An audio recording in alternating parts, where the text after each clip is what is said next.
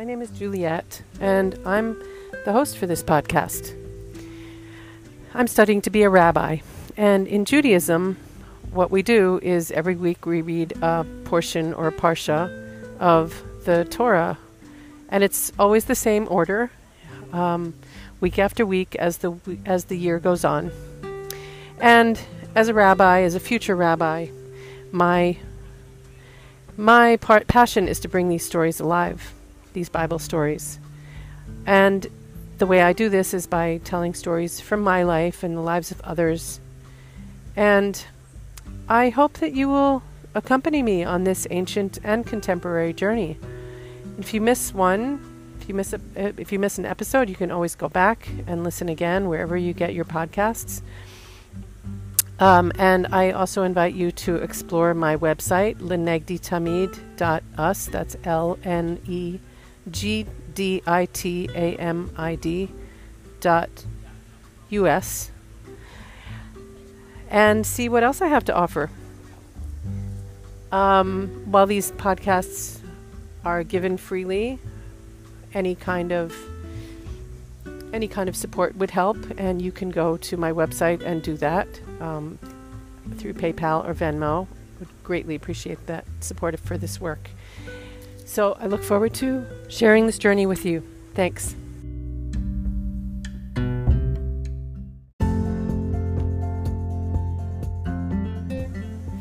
Hi again. So uh, this this week I'm calling this episode Laughing at Angels because don't we in our culture laugh at the idea of angels? We just think it's the most ridiculous thing in the world and even if we want to believe in them, it's really hard to share that um, that belief with with other people. We have to choose really carefully because it's just so taboo to believe in supernatural things and um, yeah. So this parsha is, um, and there's there is some laughter here.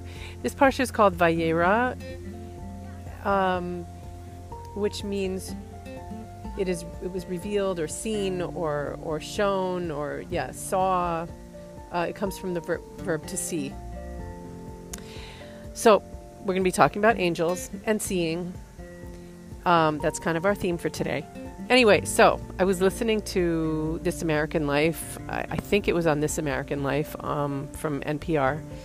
And I heard this great story of a woman who was driving her mother. Maybe it wasn't This American, it had to be another one. Anyway, was driving her mother to the hospital for her cancer treatment. And her father was in the car with them. And as usual, the woman was using her GPS. But this time, it took her by a route that it had never taken her before way out and around Queens. They're in New York City. And they couldn't understand it. And her father said to her, Has has the GPS ever taken you this way before? And she's like, No, never.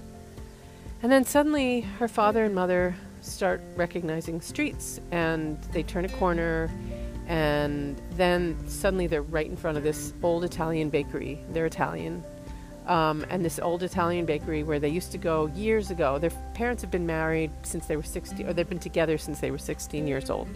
So it's been a very long time, and oh, there's they're like this really bonded couple. They're the kind of couple that used to play, you know, they would play music together and sing together and um, just spontaneously. And the woman telling the story says, like, this is the household I grew up with. I thought this was normal. I thought that all parents did this. So there was a real sense of love in the household. Um, and then, uh, so so they see this bakery, and and the and the the mother or the father are like, hey, there's this bakery. Remember, we used to get bread here, and you know, of course, they're nobody's feeling happy or good, and you know, but but the woman says, you know, when you're Italian, bread makes you feel better. Always makes you a good loaf of bread always makes you feel better. I think I would I would argue that that's true of many cultures, but anyway, it was sweet. It was a it was a sweet so sweet little thing, and the woman says to her father, she's like, "Go, go! Like we have time. It's okay. Yeah, we we have to get to the hospital, but just jump out and get some bread." So he does that, and they go on their way and they continue and then the gps kept ta- keeps taking them in really strange directions but they followed it, and along the way, her parents continued to exclaim at places that they'd known, like, "Oh, remember, hey, that's the place we used to go have breakfast, and oh, that's where we used to go do our grocery shopping, and oh, that's where this and that and the other thing, and, and on and on it goes." And it was like they'd been taken on a life review, bringing them back to the joy that they had experienced together over their life together. They didn't know that this would be her mother's last visit to the hospital. But it was, and a week later, she died. This story just sent shivers up and down my spine. It was just so beautiful. It made me want to cry. And, you know, so back to the idea of angels, we scoff at the idea of being led and angels and um, but you don't have to believe in angels to know that these kinds of things happen to us in real life. And same goes for Torah. We may scoff at the stories um, as being, oh, just made up stories and they're there to teach us a lesson. Um, but these stories are also asking us to suspend our, our perception of reality for a moment and consider the possibilities.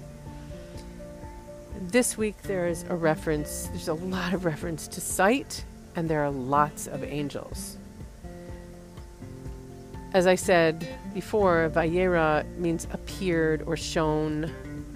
And guess how it starts? This is how it starts. Abraham is sitting at the at the entrance to his tent, and he's just he's recovering from the circumcision that he performed on himself at the end of the last parsha, and these angels appear out of nowhere, and they're called men, they're called angels. We're not really sure, but um, what they end up doing is they're coming to announce that Sarah, his 90 whatever year old wife, will give birth to a boy within a year's time, at, at which time the angels will return. Now, Sarah's listening to this in the background and she just laughs because of the absurdity of still having, well, she said, Am I still to have enjoyment? Fun at my age. um, and also finally having the baby boy that she'd given up on having years ago. Um, some of us can relate to that. Some people know how that feels. So, um, I was thinking the th- that the thought of angels appearing to us and announcing miracles feels really absurd to us also, and it makes us laugh all, too.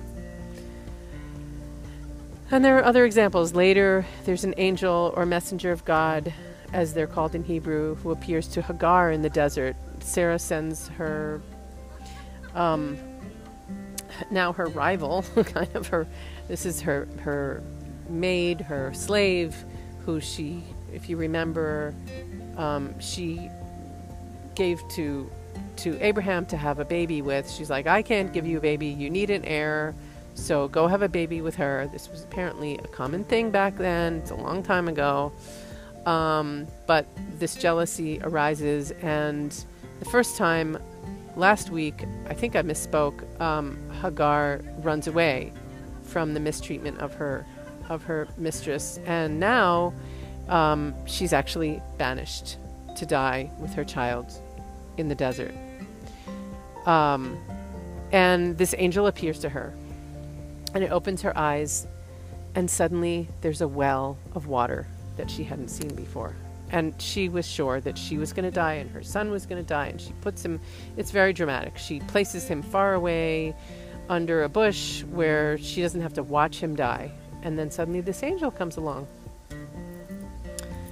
Um, hears his cries. She's crying, but hears his cries, which is something that the rabbis also look at and talk about. Um, but we're not going to talk about that here. But uh, but it came to mind. I think it's it's an interesting thing to think about. Um, so back to those same messengers who came to announce Sarah's pregnancy are also those who lead Lot, and that's um, uh, Abraham's nephew. They lead Lot and his family to safety when God destroys Sodom and Gomorrah. Except that Lot's wife looks back to see the destruction and turns into a pillar of salt. That's a really famous story, right? Everybody knows that one. Um, so there are angels there saving Lot's family. But don't forget about her looking back, his wife looking back. We're going to bring that up again later. Um, so the two daughters that survive all of this with their father, they find themselves alone in a cave with him, hiding, terrified, and imagining that all life on earth on earth is no more. Everything's been destroyed. That's what they saw. How could they not believe that? This causes them to decide to get their father drunk, and yeah, there's incest here. They impregnate themselves by him. Yuck. Um, and apparently he doesn't remember any of this. And so starts the tribes of of the Moabites. Oh, you hear the dogs in the background? Yeah, there's I'm in the park as usual. I try to be. It's still warm out, so um, and so when their children are born, they have baby boys. Very convenient. Um, so starts the tribes of the Moabites and the Ammonites. These become Israel's neighbors and frequent enemies which is also interesting. So, I've been listening to a lot of mindfulness meditation. If you know Tara Brach, I love her. She has uh, an amazing uh, podcast. Just Tara Brach, just look her up B R A C H. Um, that's the name of her podcast. And um, she has over a thousand episodes. And I've been listening to her a lot. I listen to her when I'm going to sleep at night and um, she, she puts me to sleep. so if you need something to listen to, I recommend her. She's got a really soothing voice. Um, so, in mindfulness meditation, which is something that she teaches, there's a lot of focus on becoming conscious of where we place our focus throughout the day and how that impacts our life. Do we pay attention to the negative, like the aches and pains that we're having, or the things that shouldn't be in the world, all the disasters that are happening, the way the world is in so much trouble? Um, are we paying attention to everything that's going wrong and that we have to fix? Or are we looking at, are we paying attention to the nice things that are happening too? She, and uh, in mindfulness meditation, this is what they talk about. Like, if we're not careful, we become frozen in that habit. In fact, it's it's it is a habit for most of us. It's the way we live our lives, which is why mindfulness meditation um, exists to make us aware of that. So we can become frozen in that habit, and I was thought, oh, fro- frozen in a habit, like that was the that was the idea that came to mind, and and I thought, oh, the saltiness of life, like Lot's wife who becomes frozen in a, in a pillar of salt. She becomes a pillar of salt. Tara Brach brings up the idea that many of us worry about that if, well, if we focus only on the positive, if we're only looking at the positive, and are we looking at the world through rose colored glasses? And does this mean we'll forget what, what's wrong or become complacent if we only notice what's, what's good and what's right? And does that mean that we're not going to do the political work that we need to do or speak up the way we need to? We need to? No, she says, Brach says, no, it just means that we will have the reserve. And she talks about taking time out. She talks about it in terms of taking a, a day a week. Now, in Judaism, we would call that Shabbat, Shabbos, taking a day of rest and really renewing and regenerating ourselves. And with that reserve, we can support others through their trials and tribulations. And we may even have the energy left over for the political work that needs doing to bring healing to the world that we feel so often so overwhelmed by. So I challenge us to suspend our belief system if it's stuck in a pillar of saltiness, if it's stuck in panic and fear of the end of the world that could very well create a line of progeny that becomes negative energy, like Lot's, like uh, Lot's daughter's children. That like what what was what was that born out of? That was born. Their children were born out of fear. That incest. That what they ended up doing was born out of a fear of the destruction of the world and a fear of not of not surviving. And boy, did they make a mistake.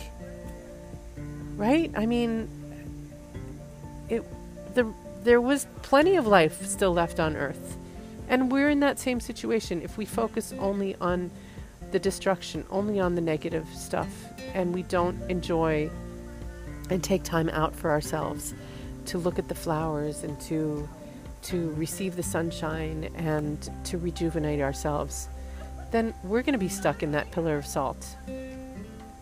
We can laugh at the idea of invisible messengers ever present to help us, but I want to challenge us to let our laughter be out of joy for the guidance we may be receiving, opening our eyes to see the possibilities of the future. Thanks for listening, and I hope you'll tune in next week. Or go back and listen to old podcasts. And please, again, though these podcasts are given freely, I um, any kind of monetary support would be greatly appreciated.